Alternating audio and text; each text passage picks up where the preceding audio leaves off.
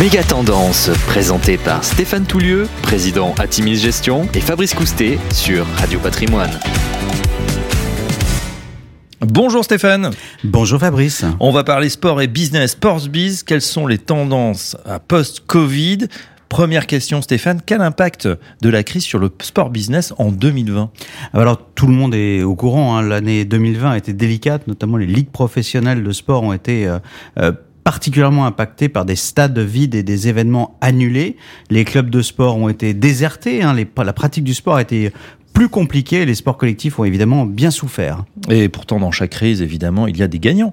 Alors oui, il y a eu un essor incroyable des appareils à domicile. Il y a une affaire américaine qui est cotée, qui s'appelle Peloton. Ce sont des vélos connectés qui a fait un malheur l'année dernière, en 2020. Et puis, il y a des confirmations. C'est par exemple le yoga. Le yoga, c'est une très, très grande tendance des dix dernières années. C'est suivi dorénavant massivement via Zoom ou via les tutos. Donc, on a le lien finalement entre quelque chose de très traditionnel, le yoga, et le digital. Et le yoga et bien sûr tout ce qui s'ensuit, c'est-à-dire aussi les équipements hein, pour le yoga, euh, avec des, des, boîtes qui ont fait euh, des profits extraordinaires sur ce secteur.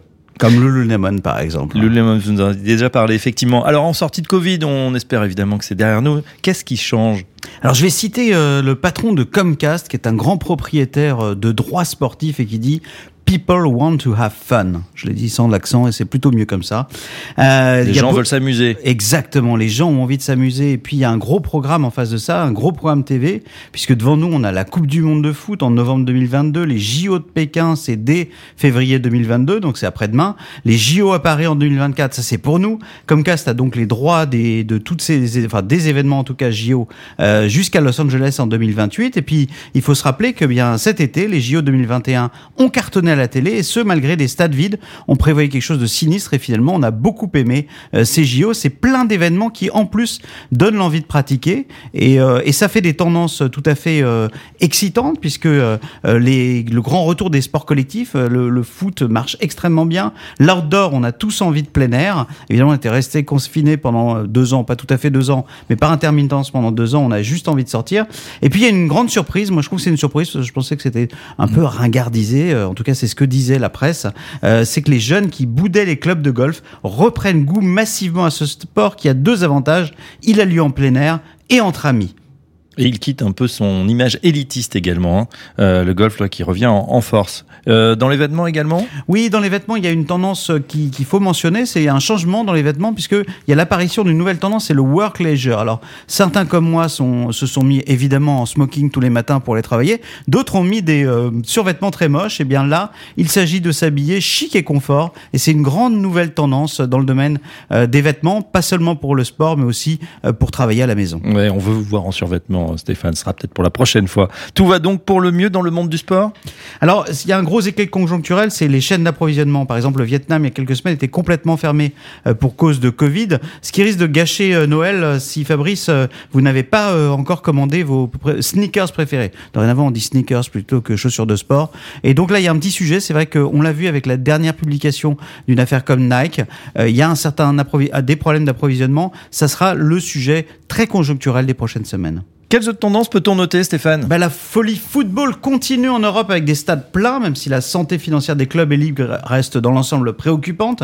Aux USA, chez les jeunes, la NBA, la NFL euh, cartonnent. Ceci étant dit, bah, l'UFC, le mix martial art qui devient euh, légal euh, en, Europe, c'est des gens qui font du bourpif de façon légale, est bien en train de passer nettement devant le baseball. Du reste, ce qui est intéressant, c'est que le, le, le, baseball est en train de revoir ses règles pour être un, un peu moins lassant, pour attirer plus de jeunes. Et puis le bien-être reste incroyablement tendance, on l'a dit avec le yoga, mais aussi avec le fitness et tout un tas de dérivés euh, du fitness. La tendance est véritablement de sortir de chez soi et aussi de courir de nouveau. Dans ce contexte, certaines marques tirent-elles leur épingle du jeu? Alors Fabrice, les dernières études sur les millennials, vous savez, c'est ceux qui sont nés entre 1980 et 2000, et les Gen Z, mmh.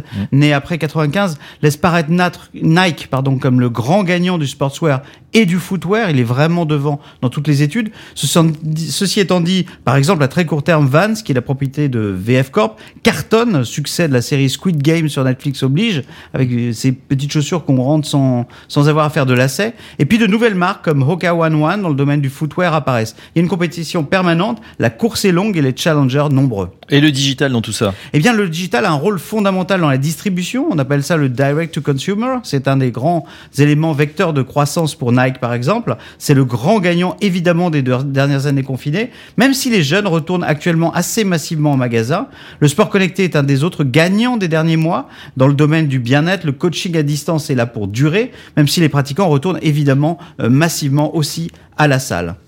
Et puis il y a une tendance euh, déjà réelle pré-Covid, mais est-ce encore euh, du sport? C'est le e-sport, euh, c'est-à-dire jouer à des jeux vidéo. C'est beaucoup regardé, notamment via des applications comme Twitch, qui est une propriété d'Amazon. Encore une fois, est-ce encore du sport? On peut le mettre à la limite entre le sport et le e-sport, même si ça fait bien bouger les pouces de nos euh, jeunes camarades.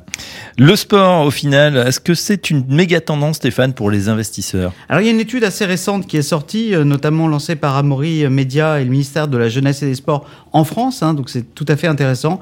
Euh, les Gen Z, donc encore une fois, c'est né après 1995. Euh, elle montre que le sport est la troisième distraction favorite des Gen Z, au même niveau que la musique ou de regarder des vidéos. 63% des personnes sont des déclarent pratiquer une activité sportive en dehors de l'école et 66% euh, suivent un sport dans les médias, principalement euh, sur le téléphone portable. Et c'est une génération de fans. Hein, 14% des 10-18 ans citent spontanément Kylian Mbappé comme leur sportif préféré, vu les derniers matchs. On comprend pourquoi. 50% des 16-18 ans suivent la page d'un sportif sur un réseau social et 34% ont l'habitude d'acheter un maillot de leur équipe. Vous voyez Fabrice, en matière de méga tendance, le sport biz est au démarrage d'un super cycle. Merci Stéphane, Stéphane Toulieu, le président d'Atimis Gestion. Merci Fabrice. Méga Tendance, présenté par Stéphane Toulieu, président Atimis Gestion, et Fabrice Coustet sur Radio Patrimoine.